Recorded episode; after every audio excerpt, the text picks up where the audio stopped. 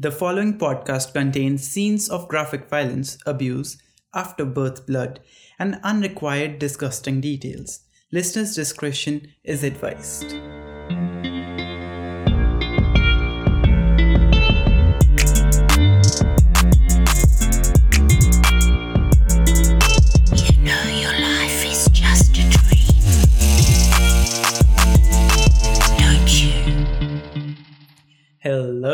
Welcome to the third episode of In the Memory of the Goldfish. I, Koi, your celestial host, will today make a new reality with you. For you. And uh, for the humans under the age of 18, I would request you not to listen to the episode after the fishy news because you really do not want these details in your life at this age. And yeah, so, jumping right onto the fishy news, the Daily Mail reports They'll never see me. Cheeky baby elephant tries to hide behind a light pole after being caught eating a sugarcane in a field in Thailand. I mean, how cute is that? Like, it is basically how Trump was trying to hide during the White House thing, you know? We should basically name this elephant Donald the Elephant. Like, it is so adorable that it can become such a meme. I should be posting something on my Instagram, like, or Twitter.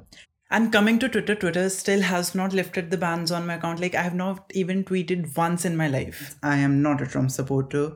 Neither did I vote for the next person, that is the Kentucky dog who got elected as mayor. So, like, why ban me Twitter? I'm like a ball of sunshine. Now, for this, Fox reported that Kentucky town elects dog as mayor. He's all ears.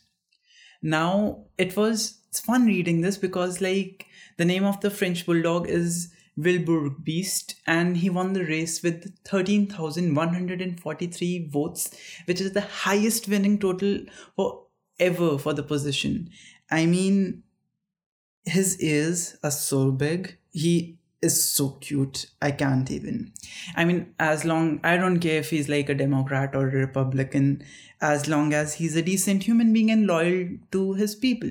Wait, he's not a human being, so he's decent anyway. So, well, wish the man a good luck and wish man good luck. Yeah, wish man good luck, and we are pretty sure he'll do good. British man. What the fuck? Okay, so this is fun. This is very interesting. So I was scrolling through this, and this new news that I found, and it reads British man to marry American woman who liked his chunky cat photo. Um, okay, interesting. So these people, separated by border- borders and linguistic dialects, were reunited for the love of cats goodness this is so cute. I really need i'm saying cute so much today but everything is cute in the world other than the presidential campaigns. Um i really need to start considering my cat as the model for my instagram feed. So plutus you should really start starring with me and let's make me famous using cats because that's what humans do use people. That was kind of me.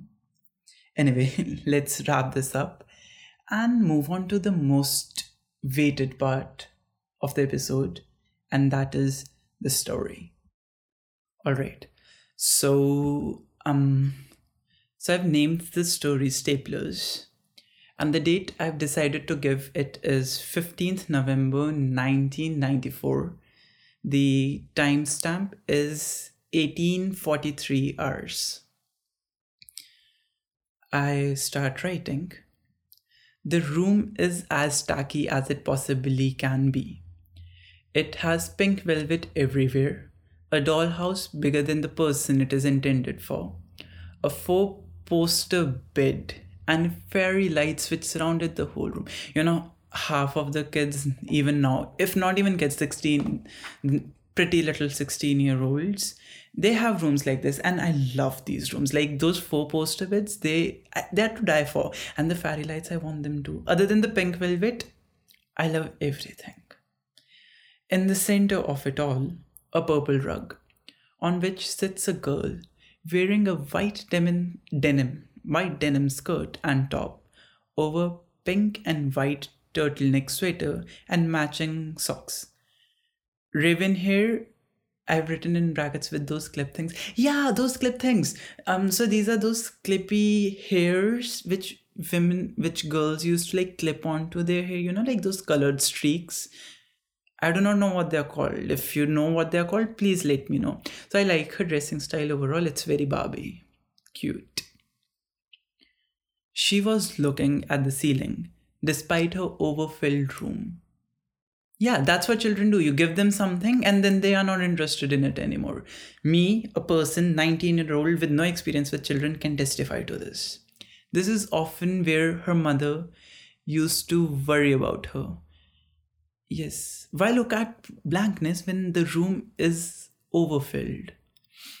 I understand, mother. I can. You should never had children. Never have had children in the first place. A man comes to her room wearing denim overalls. What's with denims in this story?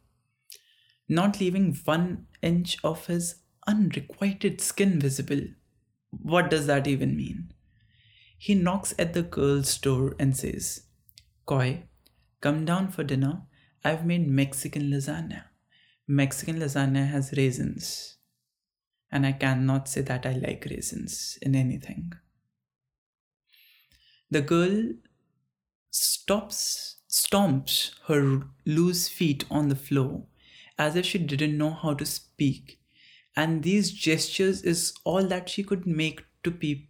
She would make for people to understand her. Yes, children are animals. Teach them everything, and this will still make the same mistakes you ask them not to make.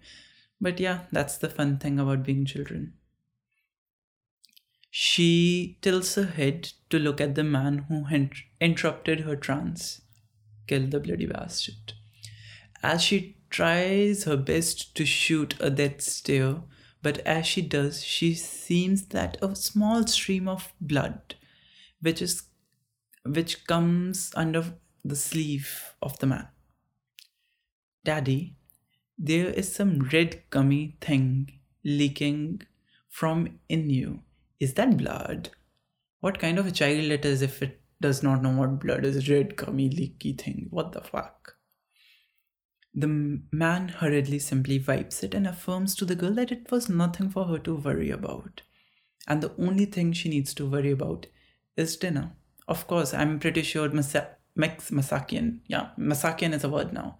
Mexican lasagna is not something the girl wants to eat, and she need to be worried about bad cooking.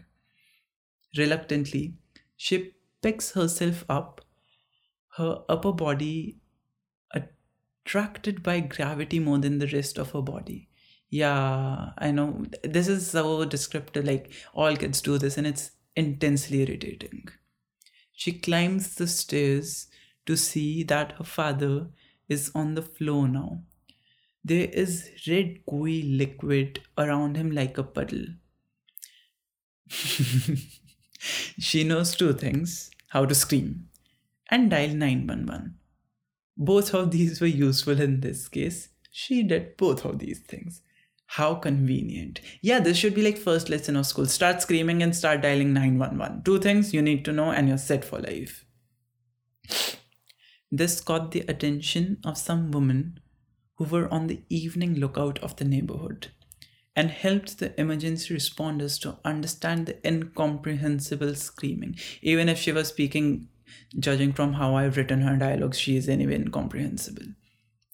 The attentive women were asked by the calm woman on the phone to cut open the clothing to see what was causing the bleeding.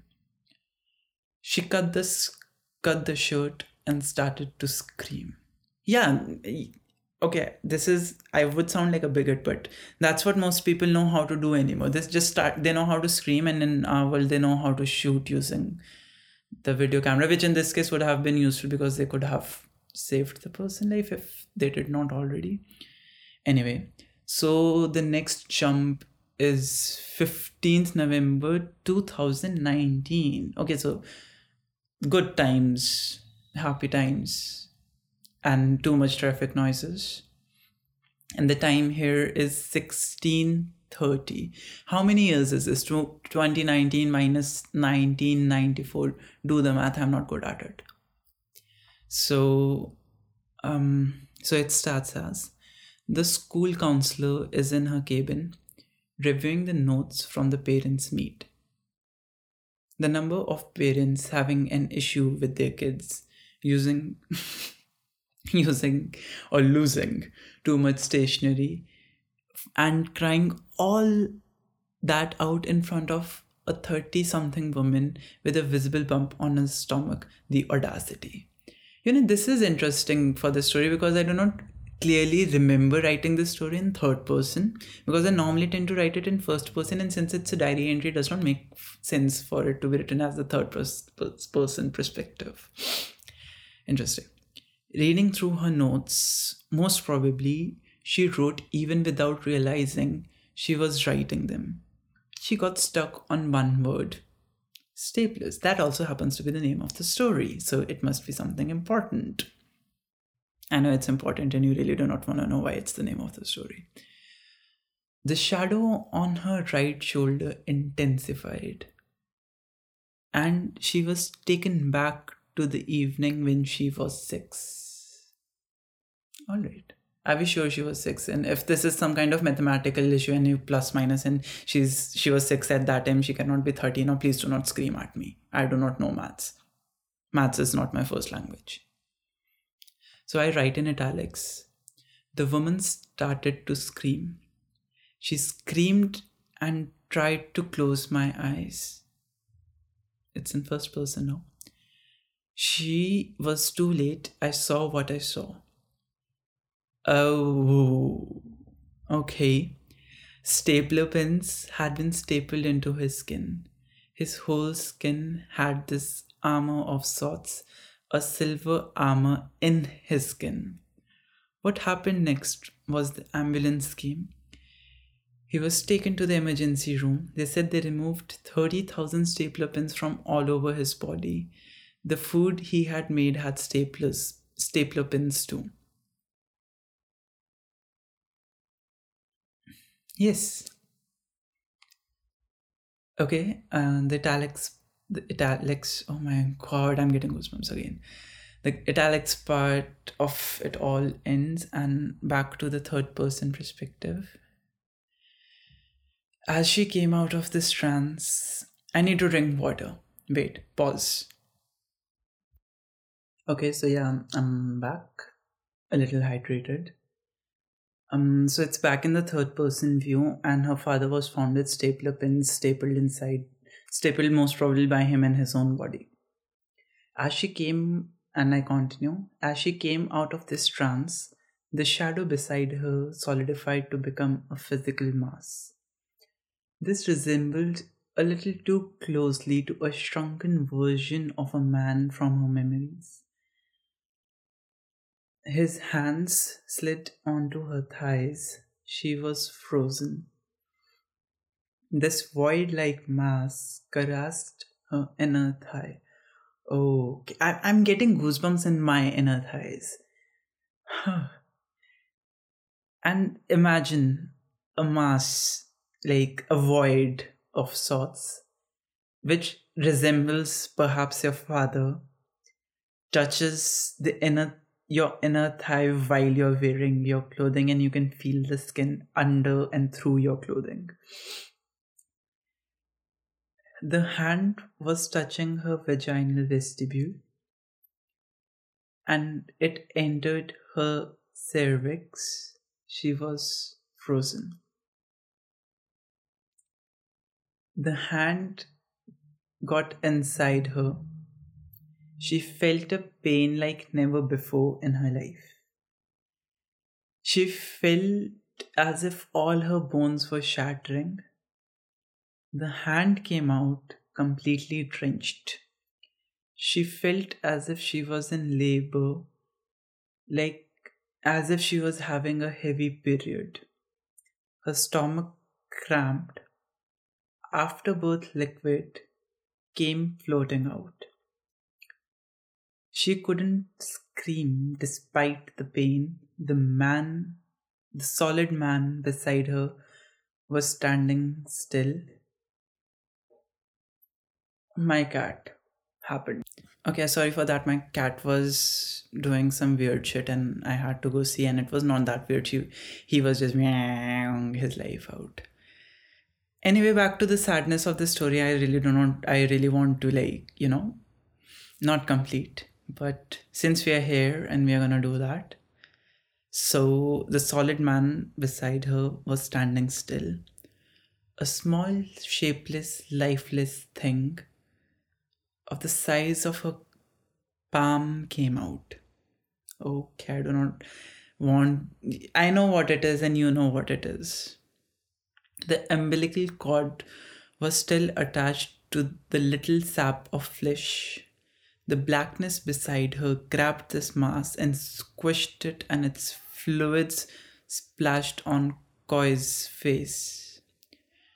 Koi started to scream now she was able to move. The black mass walked out of the door.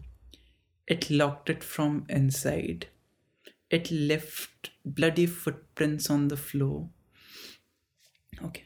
Koi smeared herself and everything in the room and whatever that was left of her child.